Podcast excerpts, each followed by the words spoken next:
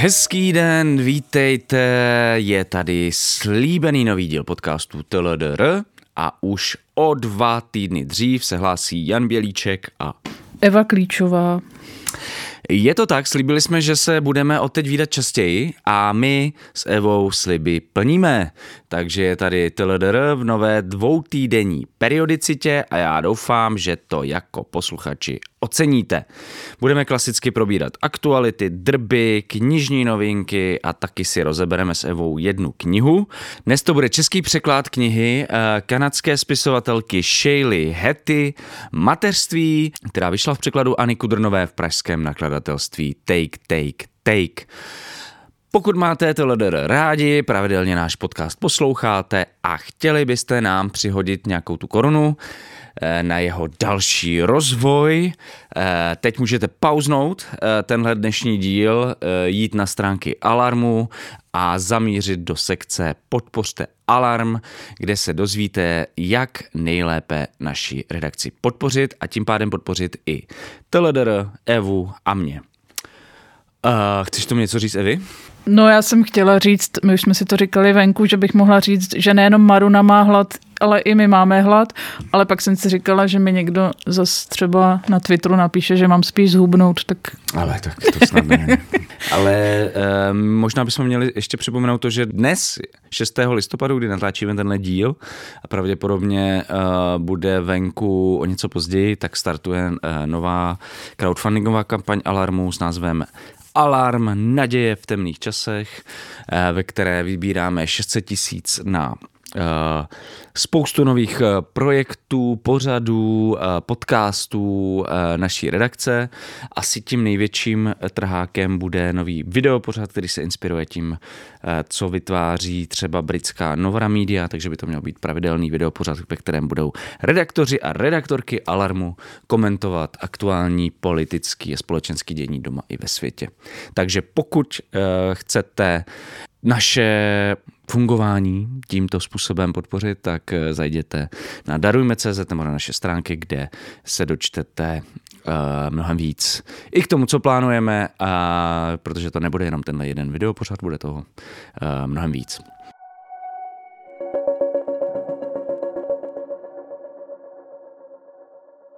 Takže jo, takže to, tolik k nějakým uh, organizačním věcem a teď už možná pojďme do literatury, eh, k aktualitám. Co se nového přihodilo v literárním světě? Máš něco zajímavého? No jako drby vyloženě nemám, ale mám jednu statistiku. Eh, já jsem na ní už odkázala v textu z Alarmu Knižní trh čeká na vánoční zázrak, konzolidační balíček i úpadek čtenářství, ale přivolají spíše jeho kolaps, eh, kde jsem se snažila nějak zmapovat, jak funguje eh, knižní trh, protože to je podle mě rozhodně něco, co ovlivňuje zpětně i literaturu.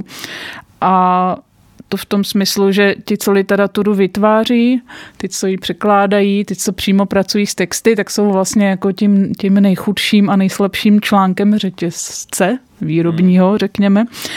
A k tomu, eh, k tomu na to naskakuje, na, tu, na ty ekonomické podmínky i taková, jako obecně bych řekla, eh, taková neblahá věc, co se týče literatury, že my vlastně jako moc na ní nedáme, moc na ní nevěříme a mám pocit, že máme k literatuře jako Češi takový lehce sentimentální postoj, což pravidelně, eh, pravidelně jako podporují, eh, cituji rozsáhlé průzkumy, čtenáři a čte, čtení, eh, které dělají opakovaně Akademie věd, tentokrát v letošním roce ve spolupráci s Národní knihovnou. Jedná se o tým čte českého hlavního čtenářologa Jiřího Trávnička.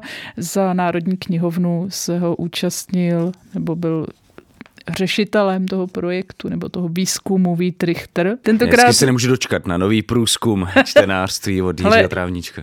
Trend, trendy se nemění, eh, čteme čím dál méně, eh, dokonce seznam zprávy z toho vypíchli z toho, z toho výzkumu, že Češi pořád knihy kupují, ale už je neumí číst a neudrží pozornost ani 15 minut, což mi přišlo.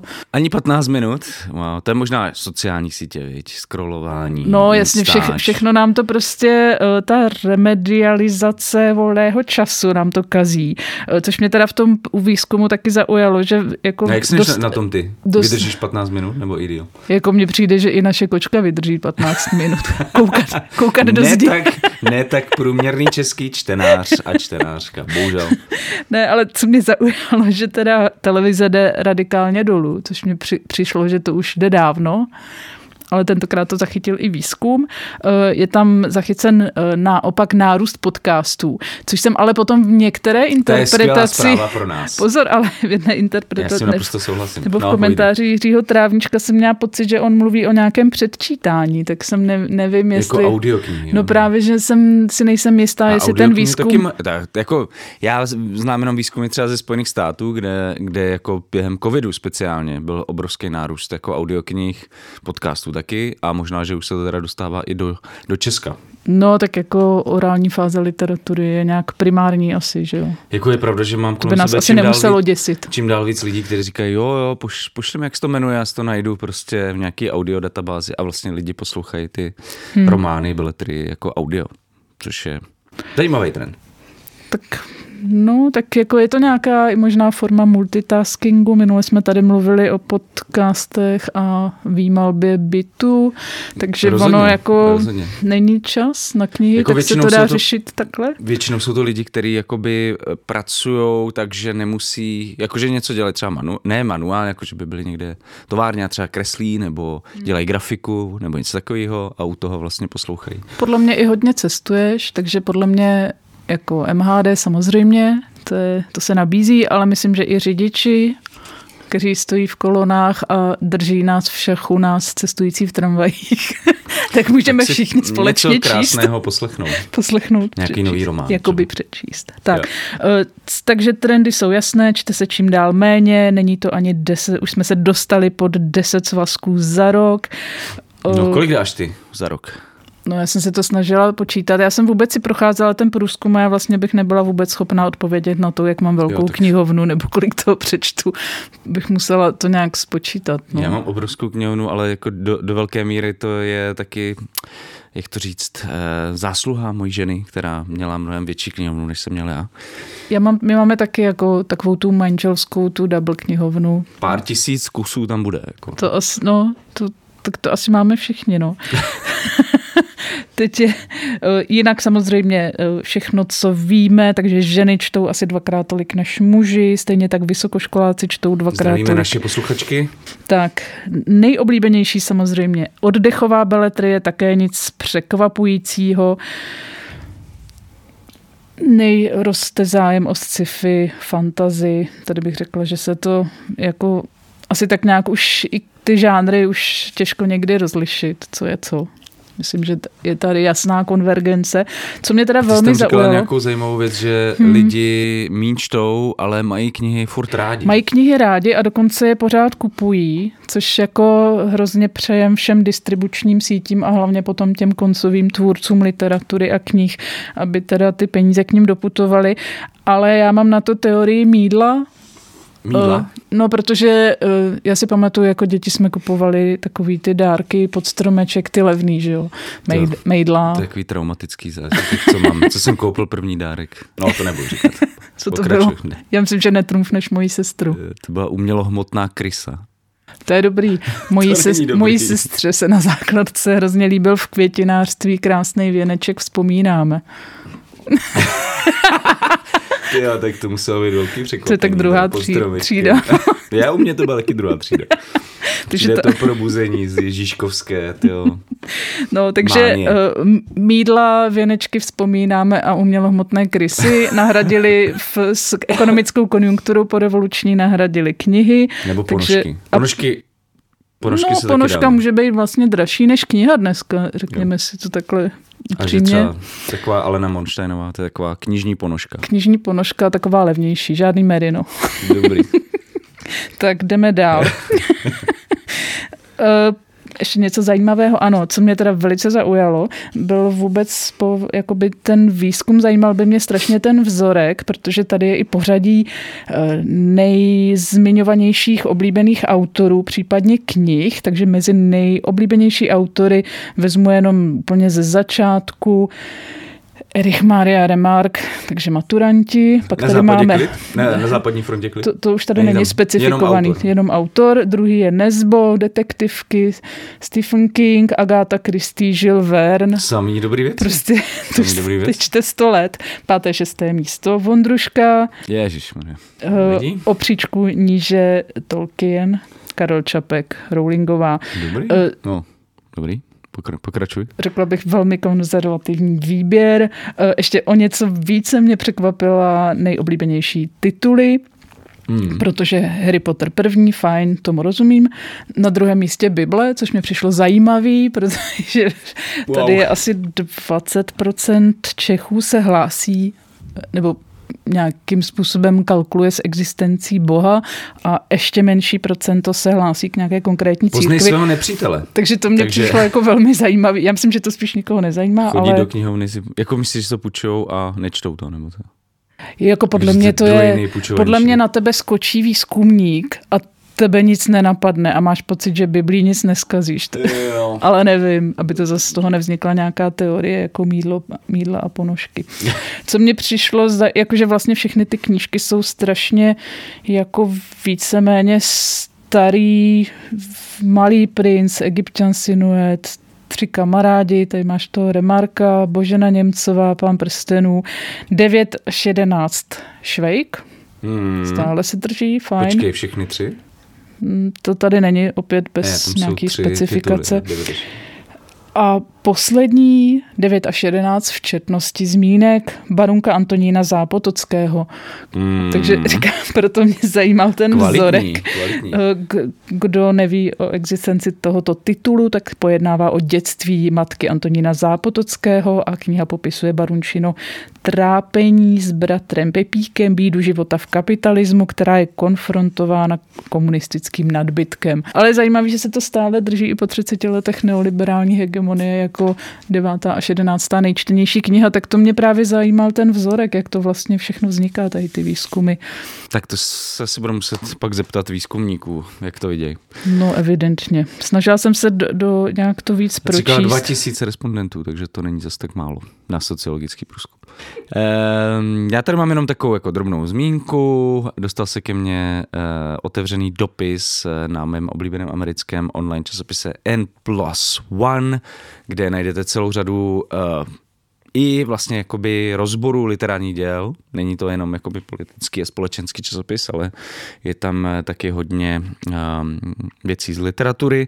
A je tam otevřený dopis židovských spisovatelů, spisovatelek, uh, aktivistek, aktivistů, umělců, umělkyň, uh, kteří varují před směšováním kritiky Izraele s antisemitismem, Eh, autoři na začátku jasně odsuzují útok Hamasu na civilisty ze 7. září, ale i izraelské bombardování civilistů v Gaze. Eh, nepopírají, že dnes dochází k nějakému si nárůstu antisemitismu, antisemických útoků na, na židovskou populaci všude na světě, ale vlastně v tom textu odmítají rámování kritiky Izraele jako antisemitismu, včetně třeba eh, kritik, včetně takzvaného antisionismu. Tento dopis eh, ze známých osobností podepsala třeba Naomi Klein, Keith Gessen, což je eh, taky redaktor N plus One, feministka Sarah Jaffe a taky, to mě docela překvapilo, izraelský spisovatel David Grossman a dalších asi tisíc signatářů a signatářek z celého světa.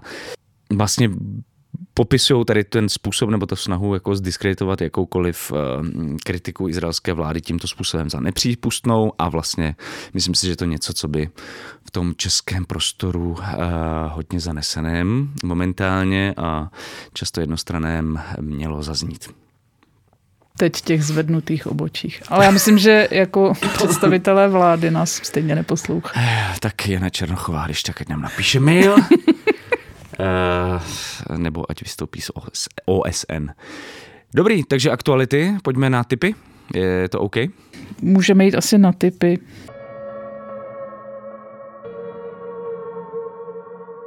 No, tak já můžu začít. Vlastně lehce navážu na eh, minulý díl eh, v souvislosti s knížkou Evropanka Alexe Sevruka, tak jsem zmiňovala Pavla Briče a co se nestalo.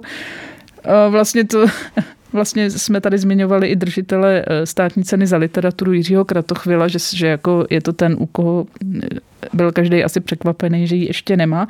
Tak Pavel Brič je zase asi ten typ autora, že možná budete překvapení, když řeknu, že státní cenu za literaturu má.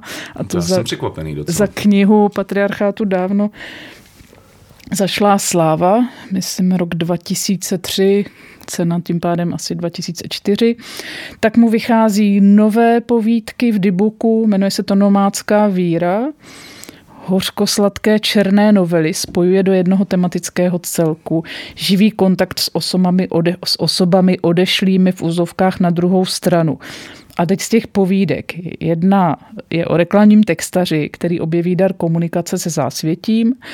Další začíná unesený pracovník farmaceutického průmyslu, je nucen trávit čas svázaný v kozelci v garáži. Mm-hmm. Hmm. A Zajímavá třetí, expozice. A třetí část pomáhá bývalý přítel duši mrtvé mis, jako mis, jako miska, miska, miska. Eh, zavražděné žárlivým manželem pomstít daleko horší nepotrestané násilí z doby dospívání. Mm-hmm. Jako tak. mně to přišlo Nevím, jestli bych potom sáhnul. Hmm, já taky nevím, ale přišlo mi to v něčem nadějný. v něčem mi to přišlo nadějný. Bude to určitě bláznivá jízda. To určitě.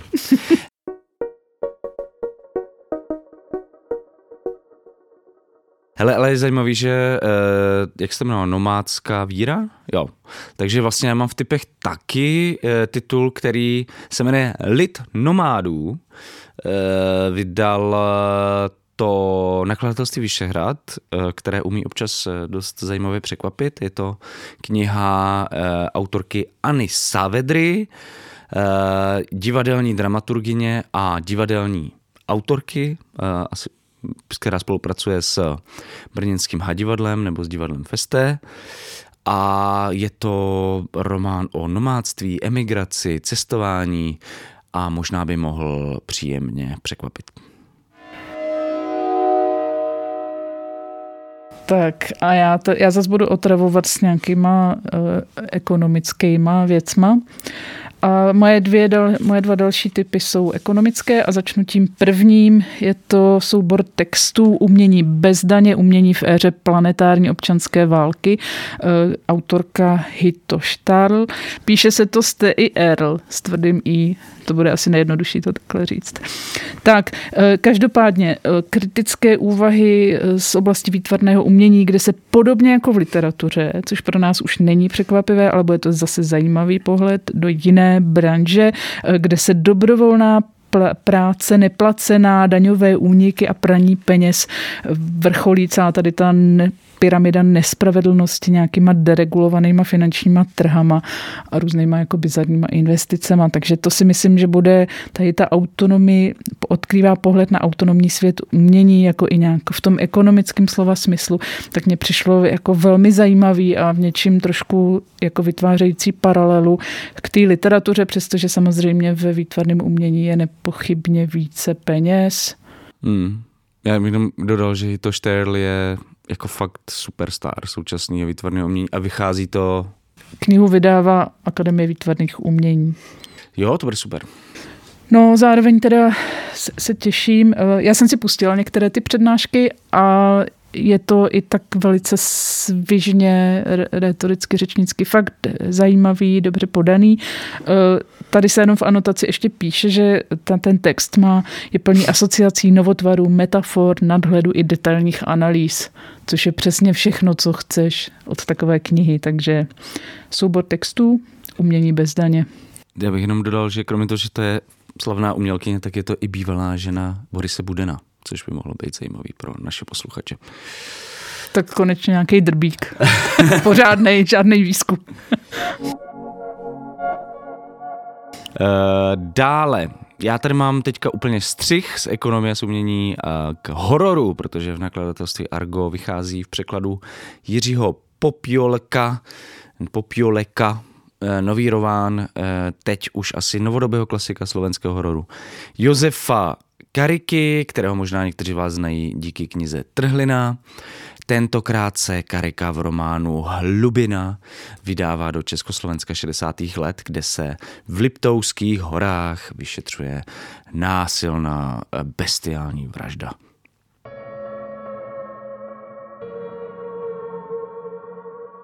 Tak a moje druhá ekonomická kniha eh, je od jeho korejského akademika a rozvraceče neoliberální hegemonie Ha Yon Changa.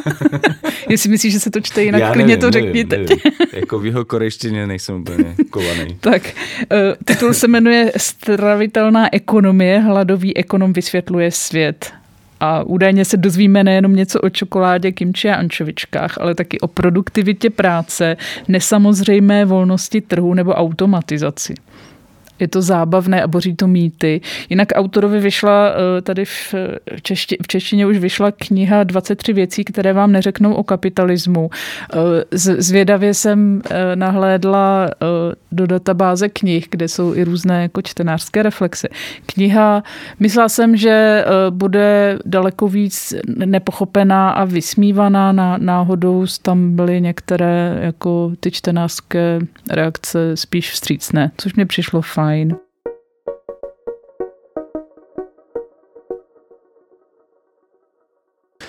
Tak, pojďme k dalšímu krásnému jménu, které se velmi složitě vyslovuje. Teďka uh, je důležité asi propagovat malá nadějná vydavatelství a uh, proto bych tady rád zmínil novinku od francouzské spisovatelky Pauline Delabroix Allard. Krásně. Ta kniha se jmenuje Kdo ví a vychází v nakladatelství Incipit. Eh, Pauline Delabro, Delabroix Allard eh, v této knize navazuje na svoji lirickou autofikční prózu Taková je Sara, eh, která vyšla česky ve stejném nakladatelství už před nějakou chvílí, rok, maximálně dva. Pokud vás zajímá současná evropská próza, tak se do knihy puste.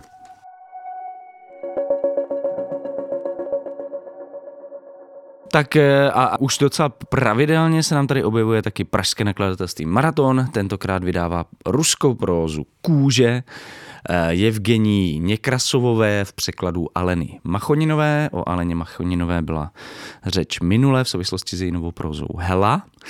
Eh, podle všeho se bude jednat o nějaké si protnutí osudu africké otrokyně z amerického jihu, s životním příběhem ruské nevolnice.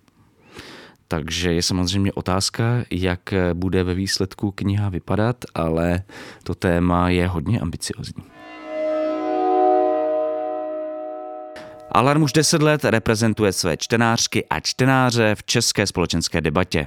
Pomozte nám udržet tento výrazný hlas na české mediální scéně a podpořte Alarm v narozeninové kampani. Odkaz najdete na našem webu nebo na portálu darujme.cz. Alarm. Naděje v temných časech. Dobrý, takže typy za náma a teď dnešní první zkrácený díl TLDR se bude věnovat jen jedné knize, jak už jsem říkal na začátku, a to knize docela zásadní pro současnou literaturu. Eh, jak už je teď v angloamerickém kontextu zvykem, tak ty zásadní knihy posledních let spadají do toho žánru autofikce a je tomu tak i v tomhle případě. Budeme tu mluvit o proze mateřství kanadské spisovatelky Sheely Hattie, ta původně vyšla v roce 2018 a mezi čtenáři současné literatury hodně rezonovala.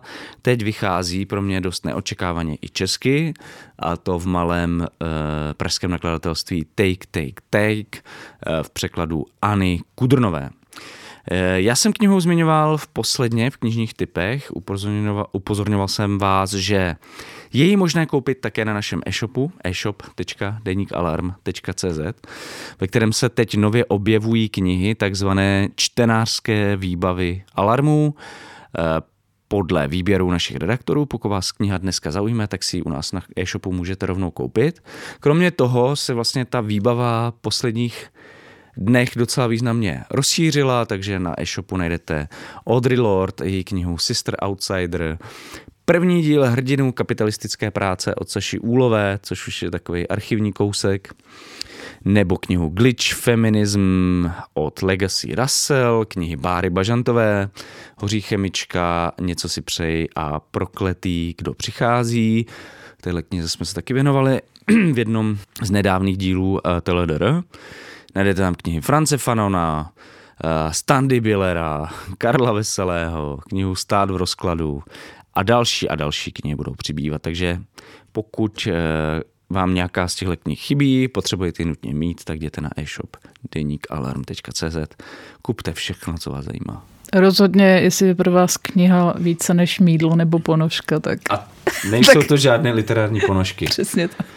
Uh, jsou to zásadní věci a budou přibývat. Podle toho, co bude vycházet v českém eh, na českém trhu. Tak to bude bomba, až příští čtenářologický výzkum jako promítne prodeje z alarmu. No, no, tak máme co dělat ještě. Prostě má se Zápotocký a Rowlingová na co těšit. Teď budeme mluvit o mateřství Shelly Hetty, který už jako na e-shopu tak je a je to autofikční proza, kterou tato autorka psala údajně několik let na Prahu svých čtyřicátin eh, a byl to asi jeden ze způsobů, jak se vyrovnat s tím, jestli má nebo nemá mít dítě, jaké to je být v dnešní společnosti bezdětnou ženou.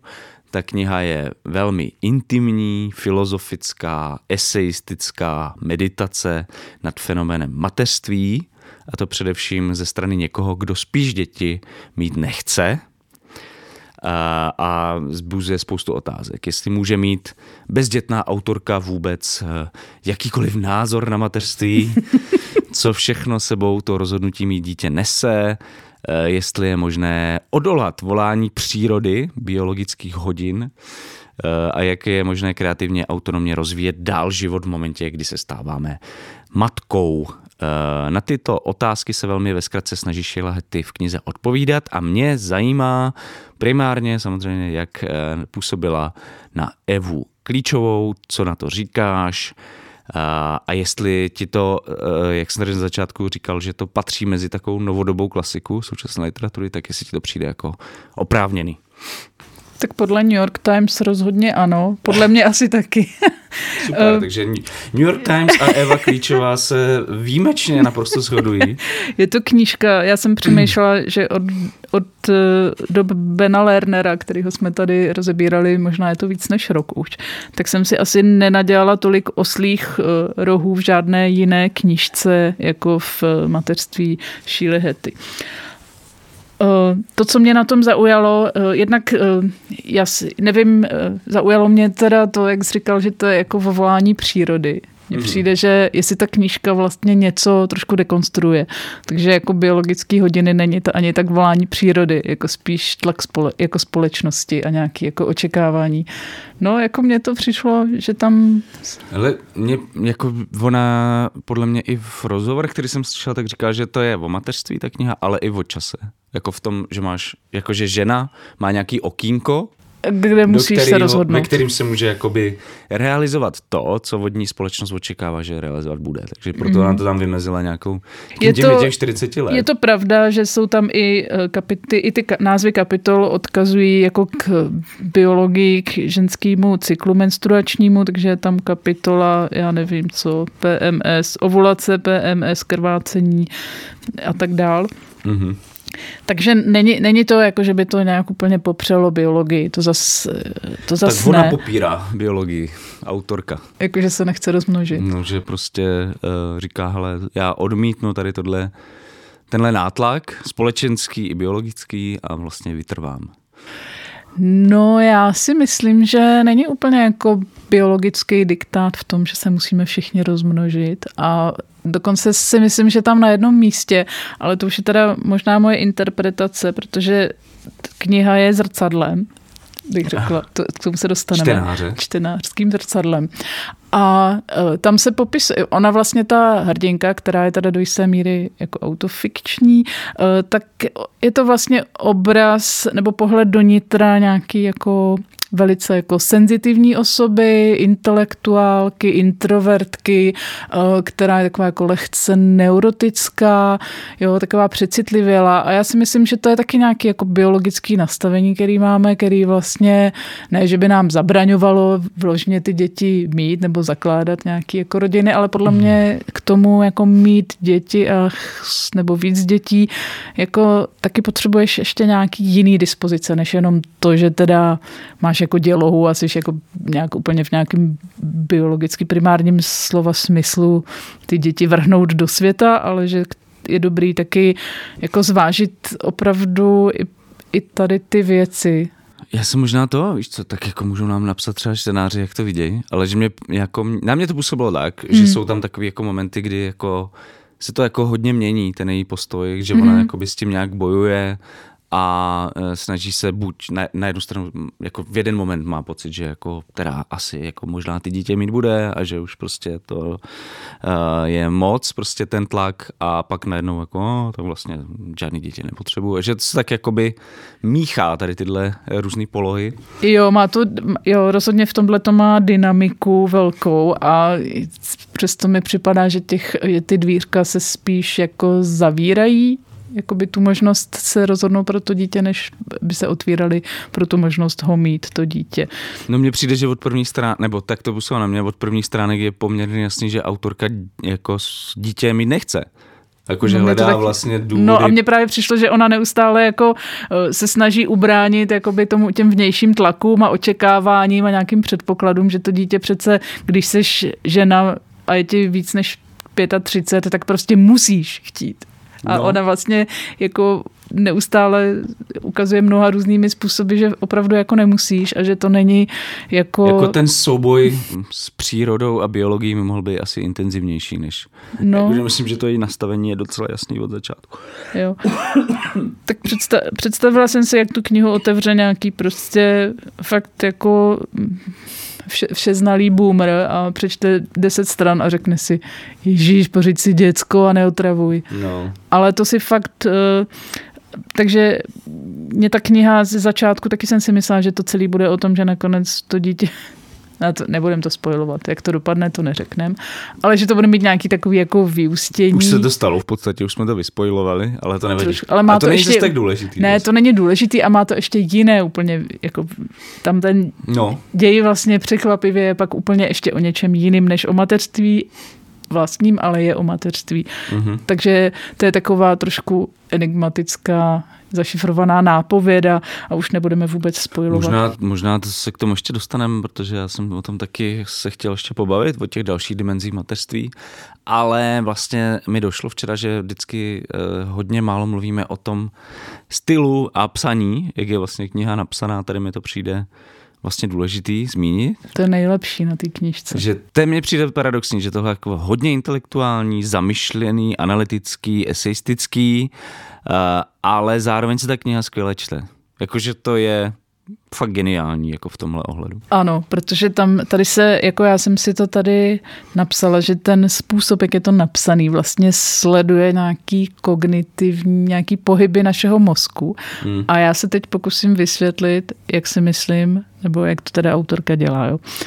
Takže ta kniha má velice zajímavou strukturu. Tématem je teda, řekněme, nějak zjednodušeně mít či nemít dítě, eh, tedy v, ve věku, kdy se krátí čas, řekněme, biologický.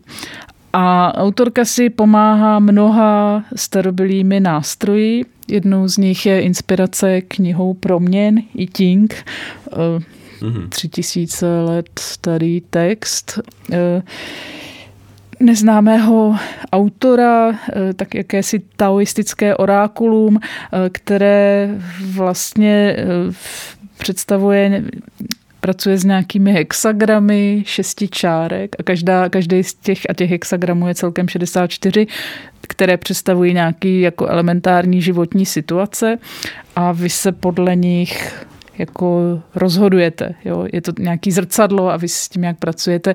A pak se tam objevuje objevuje se tam hodně výklady snů nebo nějaký záznamy snů, pokus o jejich interpretaci. Zároveň e, autorka neustále komunikuje svoje sny, se snaží vykládat tím, že si háže mincema a používá právě tu knihu proměn jako nějaký nástroj odpovědí, jakoby ano na svoje na svoje nějaké jako sofistikované otázky někdy, někdy jednoduchý, někdy složitý. Vždycky odpověď je jenom ano, ne.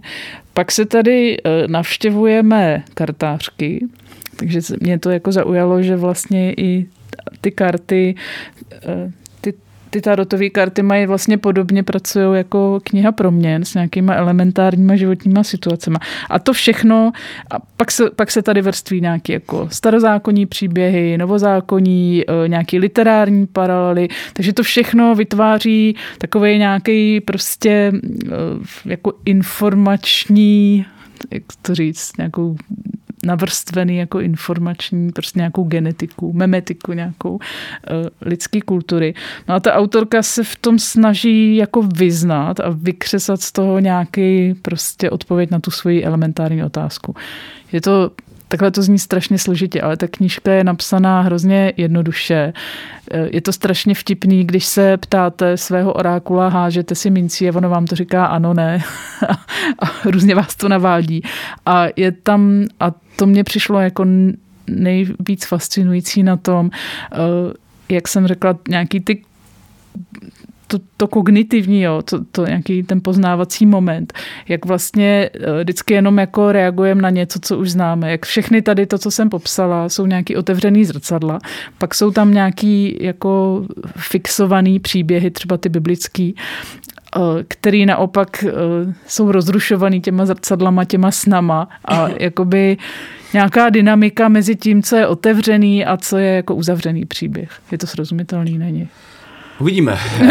E, mně jako přijde e, vlastně Jako nějaký zajímavý... příběhy jsou normativní trošku, jo, že ti vytváří mustry, jak se máš chovat a pak tady máš vlastně nějaký orákula, který ti naopak otvírají, tlačí tě, jakoby narušují ti takový ty zaběhaný představy. Jo, ale mám pocit, že vlastně ty její, ty jako orákula a ta jako náhoda a ty věci, které ona jakoby využívá, taky vždycky, jaký vlastně ve, ve výsledku jako vždycky sklamou a hled, vlastně jako hledá pak nějakou svoji cestu, ne? Jako, že vlastně... Jo, ale jako vlastně všechny ty jako klikatý cestičky, tak vlastně oni ti, když už ti neřeknou, eh, co se stane nějak v nějakým takovým primitivně věštecký představě, tak oni tě jako rozruší eh, nějaký tvůj předpoklad, že ty si myslíš, že víš, co se stane nebo co by se stát mělo a ty orákula ti trošku jako, co ti, co ti dělají? No navedou jí na cestu, ne? No, jako já přemýšlím, jak to, to říct. No. Jako, ale, že, no, ale že ti že... někdy zatahají za rukav a řeknou ti, no, nemusíš tam odbočit. Jakože to je takový, že ti to trošku otvírá ty možnosti. No a zároveň to otevírá taky nějaký jakože, témata, který ona pak bere vážně že? a pak o nich přemýšlí. No. Uh, osud, dě, ta, ta, ta, ty dějiny, jako, jak tam říkáš, že proklel někdo, kdo už je po smrti, jo. její babičku a její matku a jí. A že jsou to jako věci, které se tam jakoby tak jako random jo, ozvou to... a ona je pak promýšlí jako do, do detailu a dělá z toho nějaký příběh, což je No, taky se mi na tom líbilo, že tam do toho, do těch orákulózních a kartářských věcí, jako je to, jakože já, já se přiznám, že jsem jako osoba, která má tady k tomu, když to řeknu jako trošku s despektem, tady k tomu vetešnictví, jako těch křišťálových koulí a nějakých eh, kivadel siderických a to je jako, takový des, jako dost despekt. A tady ta kniha mě s tímhle dost smířila, protože je to vlastně najednou strašně poetický a dává to smysl a vlastně to člověku umožňuje jako vybabrat se z nějakých jako mentálních stereotypů, v kterých žijem, ať chceme nebo ne. Takže to mi přišlo vlastně, že jsem si zahr- říkala, že půjdu ke kartářce. Uh, no mně na tom vlastně přijde zajímavý, jako co všechno v té knize jako je obsažený, jak často jako hodně analytický a do, do hloubky jako v tom přemýšlení jde a zároveň se prostě skvěle čte a jednoduše čte a eh, neklouže po povrchu, jde do hloubky a zároveň je prostě čtivá. To mně přijde vlastně docela unikátní kombinace která mm, z toho dělá něco uh, speciálního. Ty... Já jsem, můžu se tě zeptat, přišlo ti to psychoanalytický? Mm, asi v některých momentech asi jo. No, nebo... Jsou tam ty sny, že, se, že v kterých se vždycky nějakým způsobem jako, objevuje určitě. nějaký tělesný deformity. Ale přišlo mi zároveň zajímavý, že než nějaká psychoanalytická tradice, ať freudovská nebo postfreudovská, tak vlastně ta autorka de facto spíš do té knihy proměn a do nějakých jako k té kartářce a do takových jako daleko obraznějších, předvědečtějších konceptů, než mm. že by se uchylovala k nějakému psychoanalyzování. To, nebo psychologizování. To mě na tom přišlo vlastně hrozně zábavný. Jo? Že to je jako intelektuální kniha, ale zároveň takovým jako intuitivním a barvitým mm. a jako vtipným takovým poetickým, v poetickým slova smyslu. No ty už tady zmiňovala to, že to slovo mateřství má jakoby více, více významů v té knize.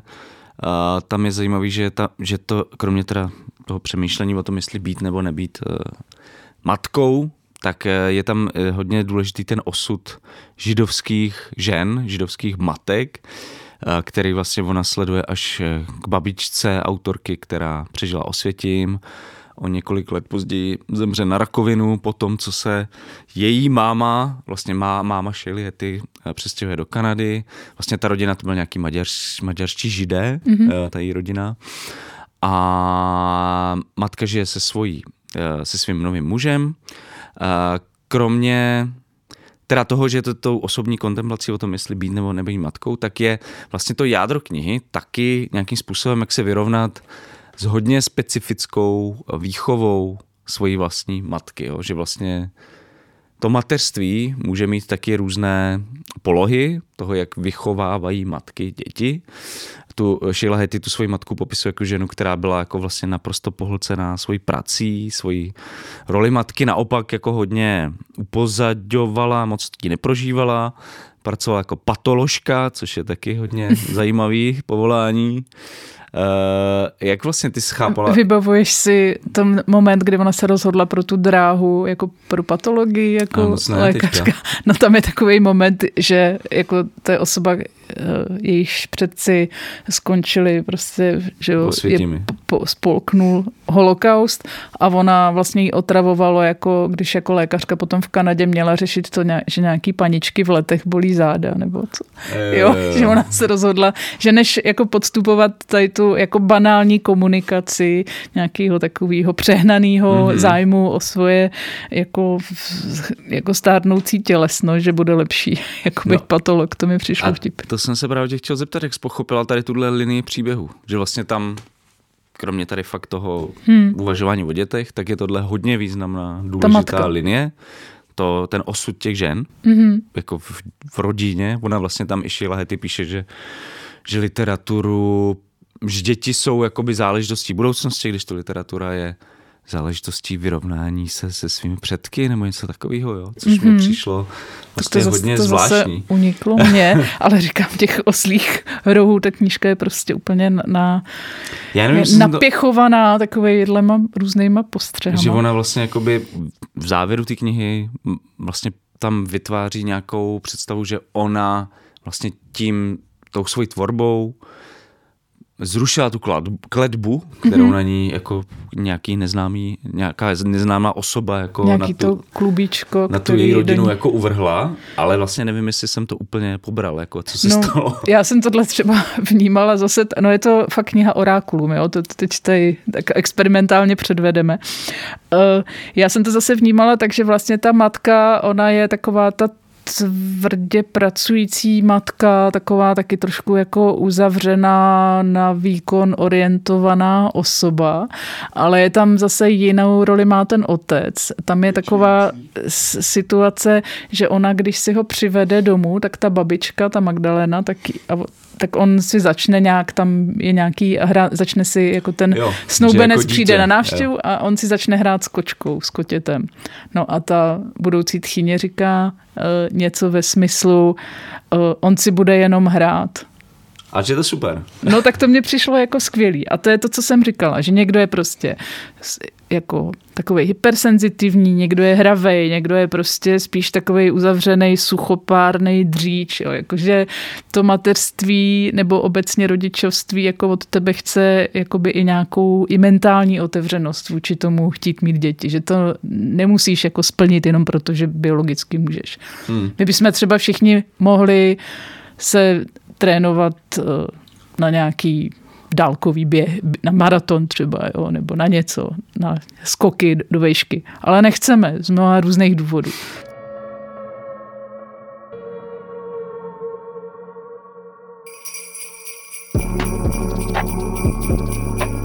Hledáte originální dárek Vánocům a zároveň chcete podpořit naši redakci? Kulichy, šály, tašky, trička, knížky, to všechno najdete na našem e-shopu e-shop denikalarm.cz. Pořešte Vánoce s alarmem.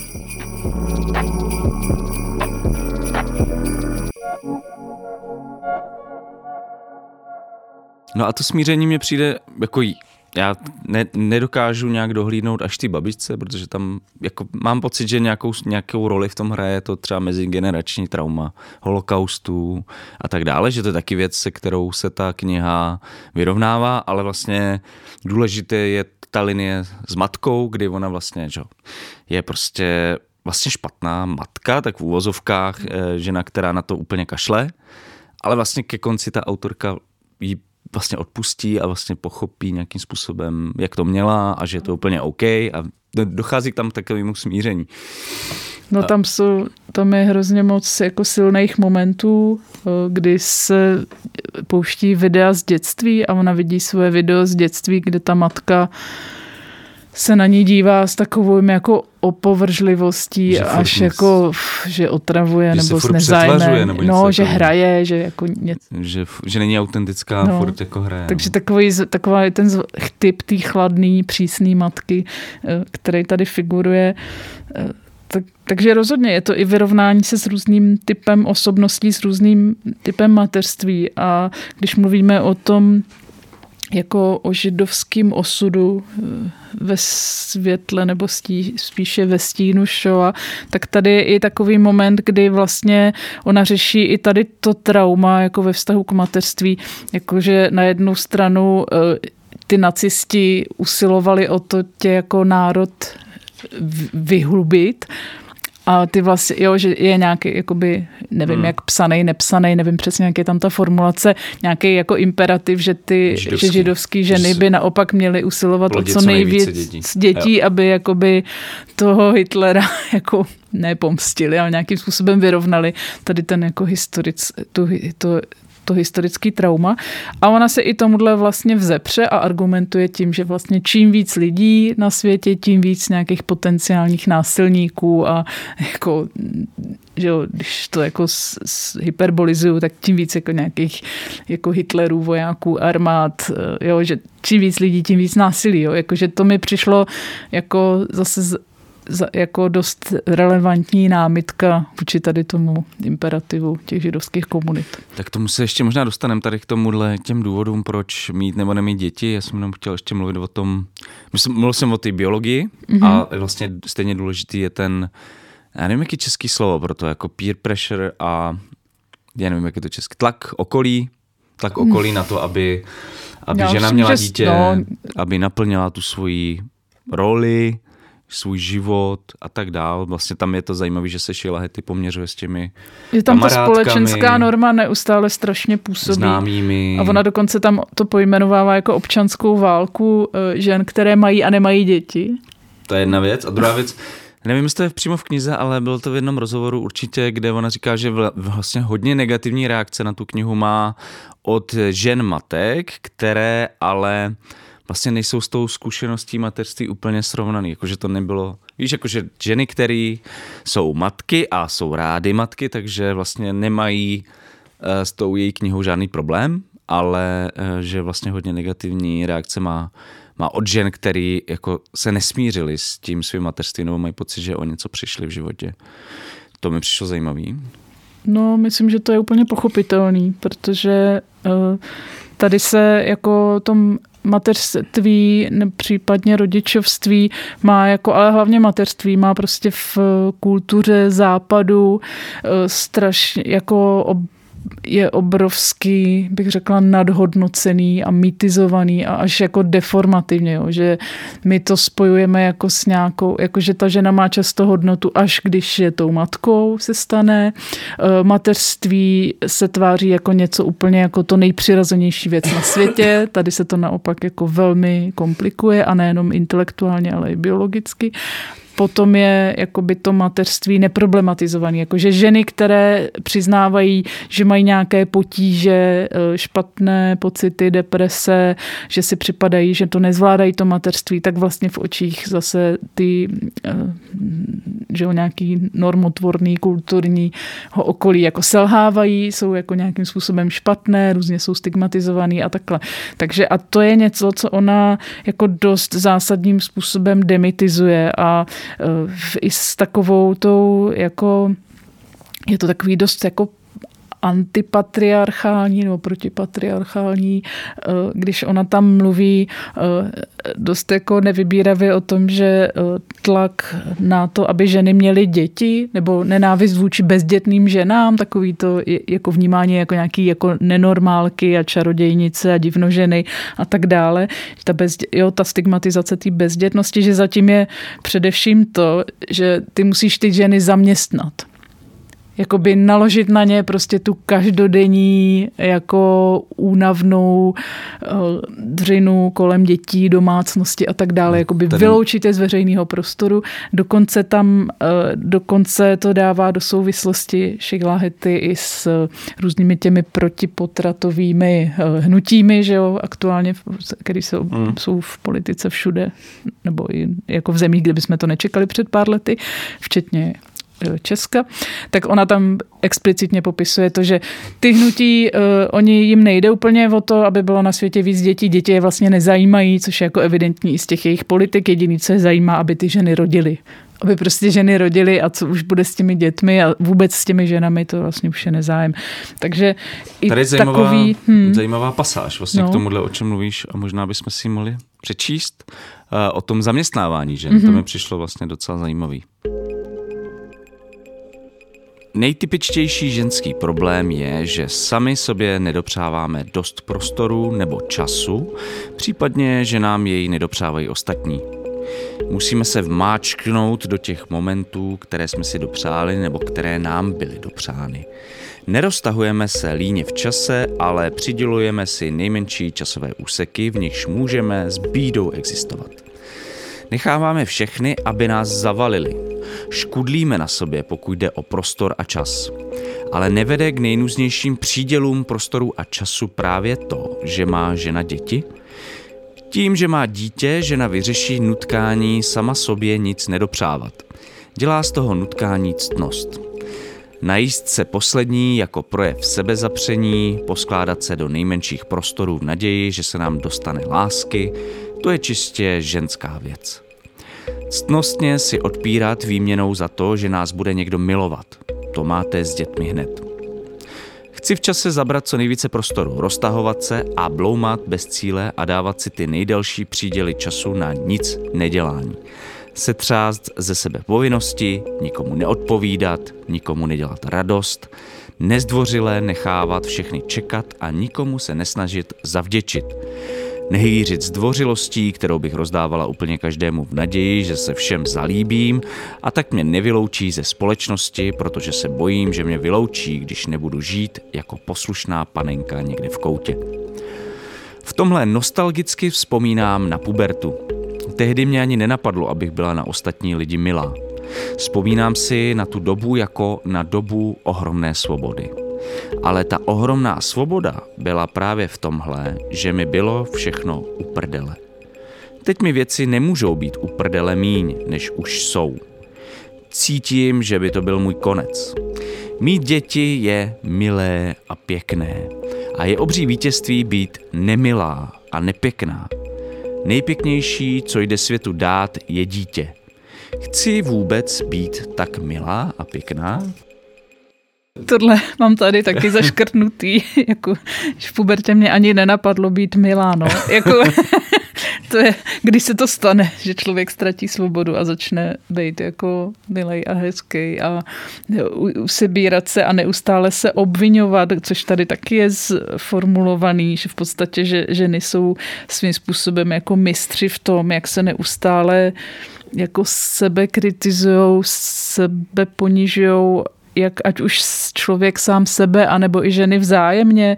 Eh, je tam přímo, žena je vždy zločinec, jo, kdy ať se snaží jakkoliv, tak vždycky se něčím musí ospravedlňovat. Proč děti nemá, proč je má, proč jich má tolik nebo tolik a tak dále. Jo, takže to je to je prostě jako ně, ten dají ten společenský tlak a to zapuštění mateřství jako něčeho zdánlivě jako idylického, nedotknutelného v té společnosti je zároveň strašně jako takovým nástrojem represe, bych až řekla, nebo nějaký disciplinace poloviny nebo větší, nepatrně větší poloviny lidstva. Takže to, to mě na tom přišlo nejsilnější a mně přijde super to... tady ta nor, normotvorba, hmm. nebo jak to hmm. říct, jako toho, co to je být ženou, jak se, jak se žena má jako ideálně chovat, co se stane, když ty jakoby normy porušuje. Vlastně tohle mi přijde, že, že jde hodně do hloubky, jako v těchto momentech, hmm. jako že v té analýze prostě tý, těch genderových rolí, to je fakt úplně geniální. No, zároveň jsem si nemohla vzpomenout na knížku, o které jsme mluvili už minule, Sophie Louis, Zrušte rodinu. Tomu si chci taky dostat. Tak mám to, tak já to očpuntuju. No, Protože eh, my tady mluvíme o nějaké rodině, ale eh, vlastně Sheila Hetty tam dost jako eh, konkrétně na příkladech svých kamarádek popisuje, jak to mateřství v podstatě je nějaký jako přechodový rituál střední třídy a ve chvíli, kdy se rozhodneš to dítě mít, tak a teď tam je přímo ta metafora, kolem tebe začnou růst zdi z domů, hypoték, eh, naroste kolem tebe armáda všelijakých příbuzných, který na tebe zase zpětně vytváří tlak, hodnotí, že jo, to tvoje mateřství, rodičovství, jo, najednou eh, ten majetek, takový to mám, ten toho manžela, co vydělává ty peníze, mám ten dům plný těch dětí, že to je nějaký jako ideál té bílé středostavovské rodiny, který si myslím, že eh, jako hlavně vzdoruje tomu, čemu ona se chce jako vymanit. Což si myslím, že ve světle eh, knihy Zrušte rodinu eh, do které jsem teda v souvislosti s touto četbou též nahlédla, tak se mi to potvrdilo, že vlastně jo. tam jde o tady tu izolovanou jako rodinu, kde se potkávají všechny frustrace, násilí, psychický, fyzický a tak dále. No a pro mě právě to, to spojení s tou Sophie Louise je jako super zajímavý, jo, protože vlastně teď bych se přesunul spíš nějaký jako kritice té knihy, jo, protože mm-hmm. mi vlastně to přijde dost problematický.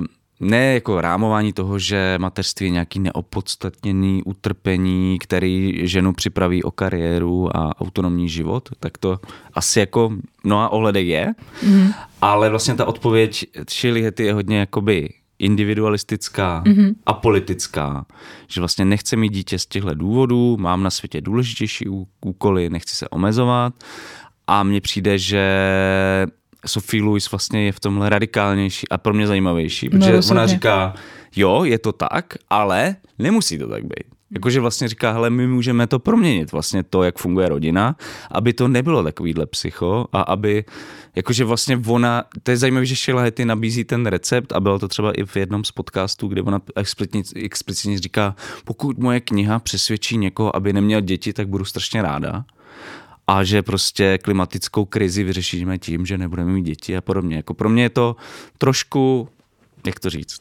jako mě to vlastně nepřijde nějak moc zajímavý, úplně to, tohle uvažování a přijde mi zajímavější to přesně, jo, že vlastně ta mm-hmm. Sophie Louise v něčem, že on název zrušte rodinu, prostě používá tam marxismus, já nevím co, jo, prostě je to strašně radikální kniha, ale ve výsledku vlastně možná není jakože možná tohle je jakoby něčím no, ano, nepříjemnější, jas... radikálnější. Jo, eh, souhlasím s tím, že Sheila Hetty trošku jako řeší vlastně jako rodinu eh, ten západní koncept rodiny, kdy pořád je jako pro nějakým, jako v tom, že jo, nejenom v pozdním, ale v kapitalismu je vlastně nemyslitelný, aby ta jako ta, že jo, ta reprodukční zdarma práce, na který ten žen, na který ten kapitalismus stojí, aby se z něj mohla jako jednoduše vyvázat. A vlastně tam pořád jede takovou tu falešnou uh, dichotomii mezi tím jako děti a kariéra. Jo? A vlastně vůbec jako To je přesně hodně, to, no. co jako popisuješ vlastně ty, jako by to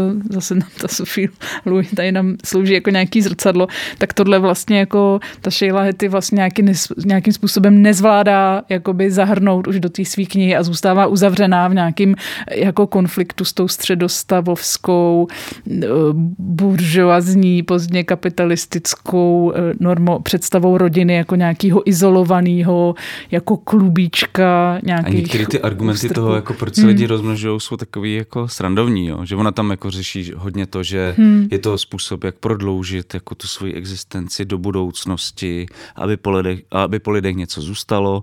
Nevím, nakolik to jako je No ale to zase součást to... uvažování jo. běžných lidí o tom, jako co to je mít dítě, jestli tohle je něco, nad čím přemýšlím. No a zároveň ale ona si v mnoha ohledech, jak je to to zrcadlo a komunikuješ tam s nějakýma, eh, s, eh, s nějakýma vlastně hexagramama nebo nějakýma prototypickýma situacema a s nějakýma ob, symbolickýma věcma, ob, obrazovejma, tak ona zároveň tam prostě je schopná říct, že vlastně to dítě ti nikdy nepatří a ono si je samo už hned jako... To mně přijde super, no. Což mi taky přišlo vlastně, že zase důležitý. nějakým způsobem jako překračuje tu představu jako dítě jako maj, dítěte jako majetku.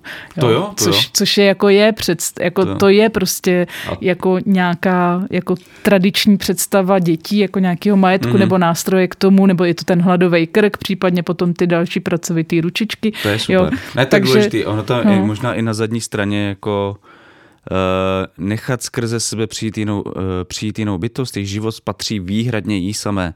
Dítě není kombinace tebe a tvého partnera, ale svoje vlastní realita, samostatná a jedinečná ohraničený bod vědomí ve světě.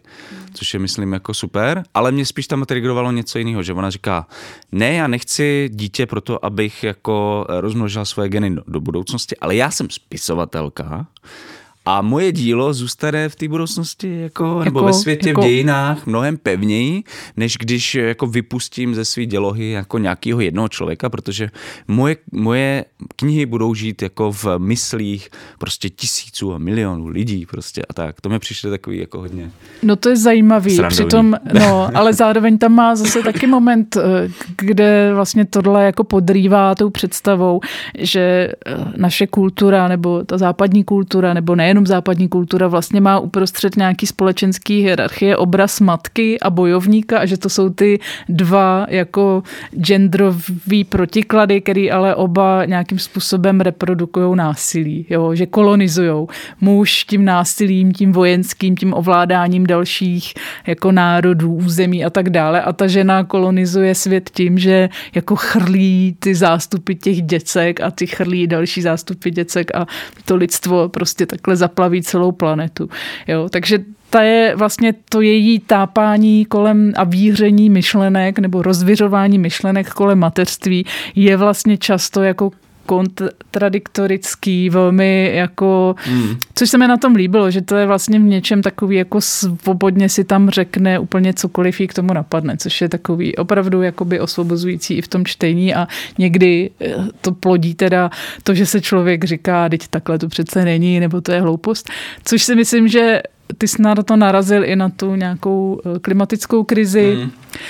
Což mně přijde, že uh, ano, je to uzavřená představa té buržoazní rodiny, kdy mateřství znamená rozhodnutí se pro nějaký životní styl, který znamená briliantový prsteny, hypotéky, nakupování miliard věcí kolem dětí, domácností, opečovávání nějakého obrazu té šťastné domácnosti a jako v podstatě jako vyjádření nějak, to vyjádření tady toho ideálu nějakou turbospotřebou. To přece není jediný nutný jako model toho, jak žít rodinný život. Jakože to ona taky vlastně jako nějakým způsobem ten její ideál jako osamělý ženy v, domě, v domku u moře, který Hmm. vlastně naplní ta její matka No. do jisté míry. Jo, tak vlastně jako může stát jako proti konzumu. Mě... A není to jediný tohle, jo, když si to, jakože, že jo, chudá e, africká rodina, její uhlíková stopa zdaleka nedosahuje uhlíkové stopy nějakého bezdětného dobrodruha ze západu, že jo. To ano, je... přesně, to je jako jedna věc. A druhá věc, jako mě vlastně ten argument tím klimatem jako vlastně dlouhodobě trošku trigruje. No. Že nejlepší, co můžete udělat pro klima, je nemít děti. Ne, jako... být skromný to je jako jedna věc, druhá věc, jako eh, pokud tady za prvý, má, ještě to navazuje na takovou tu jako teorii demografickou, že se země přelidňuje a tak dále. Víme, že to prostě jakoby ta teorie nějaký demografický křivky prostě bohužel jako je funkční a asi k nějakému úplně mega přelidnění planety prostě nedojde, to je jedna věc. A druhá věc, jako pokud se to rozhodneme všichni nemít děti, tak jako proč vlastně tu planetu No, ale zároveň je spočítaný, že problém není jako počet lidí, ale ten životní styl, no, že jo. Ano. Takže maso, auta, letadla, a proto říkám, pokud vás zajímá realizace ženského jak to říct, ženské os, ženského osudu, ženské, ženské autonomie, eh, domácí násilí, nuk, problém nukleární rodiny, tak já hlasuju pro Sophie Lewis. Eh, myslím si, že to řešení je jako hodně utopický a radikální, ale vlastně jako zajímavě politický. To jako rozhodně, no. Jako Sheila Hetty je zase jako ilustrace, dalek, jako zase bych řekla, jako poet, literárně zajímavější, poetičtější. Tak to rozhodně. Jo, Sophie Lewis je dost hutný čtivo, eh, protkaný spoustou jako odkazů a citací a komentování jako celý řady jako myslitelů, sociologů. Eh. A zároveň to téma je asi bylo do, je do, do velké míry bylo a je stále jako tabu, že jo, prostě hmm. jako bezdětný ženy jako téma literárního díla je to prostě skvělý, že něco takového vzniklo. Je to důležitá kniha, skvěle napsaná.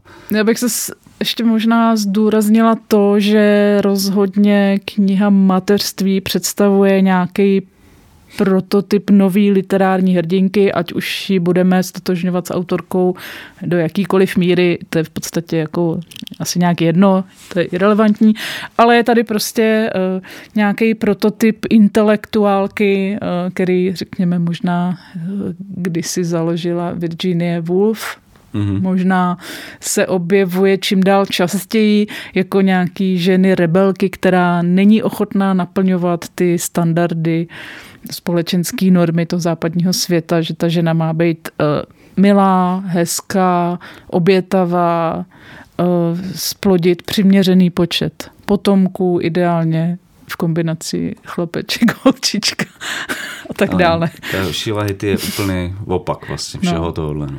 Takže mně se to zase, musím říct, líbilo v tom, jako v té ochotě vystoupit z té škatulky a vlastně i dát trochu v šanc nějaký to téma ženského stárnutí, který je se tak silně vážeme na nějakou tu biologickou roli. Ta autorka si tam vybrala teda těch 40 let jako nějaký milník, což je asi to ještě neosvobodí úplně. Ta Možná předčasný, no, ale dejme tomu, jako symbolicky může to tak fungovat. A že to je pro ní, ta, to je zajímavý taky. Jako, to je že to stárnutí, tabu staré matky. No prostě. ne, že to stárnutí je takový jako klasický, jako nevím, tra, traumatický téma a ona to tam má jako Úťaž, ať už je mi těch 40 a nemusím o tomhle jako přemýšlet prostě, hmm. což je zajímavý. No. Hodně netypické. No. no tak jo, uh, to je všechno? Uh, já mám ještě možná ukázku. No. Máme prostor? Nebo, jo, já jsem, nebo i tu jednu knihu četl, natáhneme na dvě hodiny. Ne, právě, že to bych nerad. No, no ale ta ukázka, jenom uh, ty jsi přečetl něco, co se mně taky líbilo a měla jsem to založený, ale já teď vezmu zase jiný příklad, na kterým budu chtít eh, demonstrovat to, jak je ta knížka taková obrazotvorná. Pokaždé, když se doslechnu, že některá kamarádka bude mít dítě, mám pocit, jako by mě nějaká hrozivá síla hnala do kouta, ještě víc mě uvězňovala. Člověk ví, že děti nemohou přicházet do nekonečna, ale v tuhle chvíli padají jako noční kroupy, jako něco, co dopadne na zem a vyhloubí kráter mnohem větší než ta samotná věc, která spadla. Všude kolem jsou samé krátery a žádný domov není v bezpečí. Každý mohou na prach rozdrtit tahle požehnání, ty kousky hvězdného prachu, ta tunová miminka mířící přímo na zem. Vždycky jsem si myslela, že moji přátelé a já směřujeme společně do stejné země, bezdětné země, kde budeme společně podnikat milion věcí a zůstaneme tam navždy. Myslela jsem si, že máme stejně nastavené hlavy a duše. Ne, že oni čekají na správný moment, aby mohli zběhnout. Takový mám pocit, když mě tu opouštějí. Neměla bych to vnímat jako opuštění, ale bylo by nesprávné říct, že to není ztráta, nebo že nejsem zaskočená tím, že jsem tak sama. Jak to, že jsem nás všechny považovala za stejné? Proto jsem začala přemýšlet, jestli bych neměla mít děti, protože ledová kra, na které jsme všichni stáli, se kousek po kousku rozlamovala a zmenšovala, až jsem zůstala sama na kousíčku ledu, o kterém jsem si prvé myslela, že si zachová svou rozlehlost jako veliký kontinent, na němž všichni zůstaneme. Nikdy mě nenapadlo, že tu zůstanu samotná.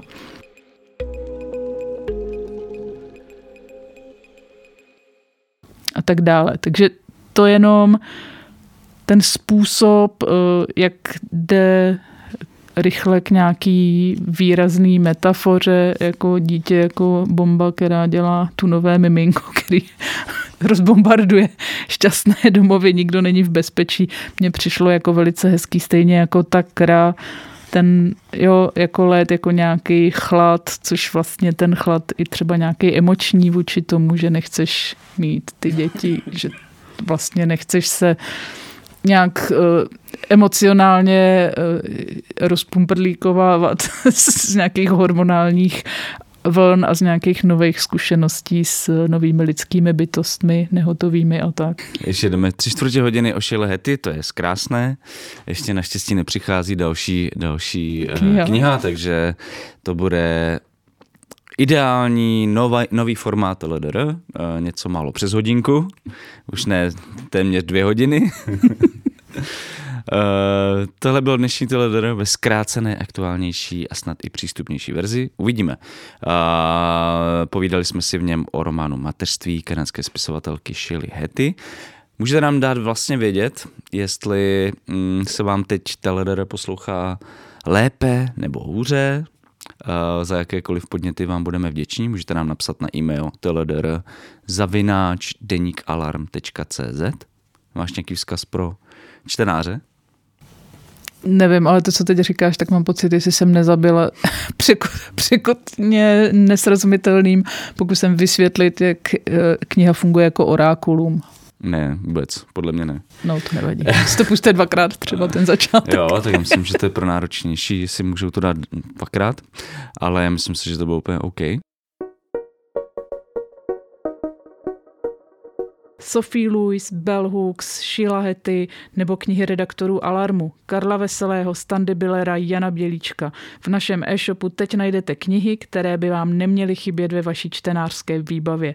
Kupte si je na e-shopu Alarmu, e-shop.denikalarm.cz.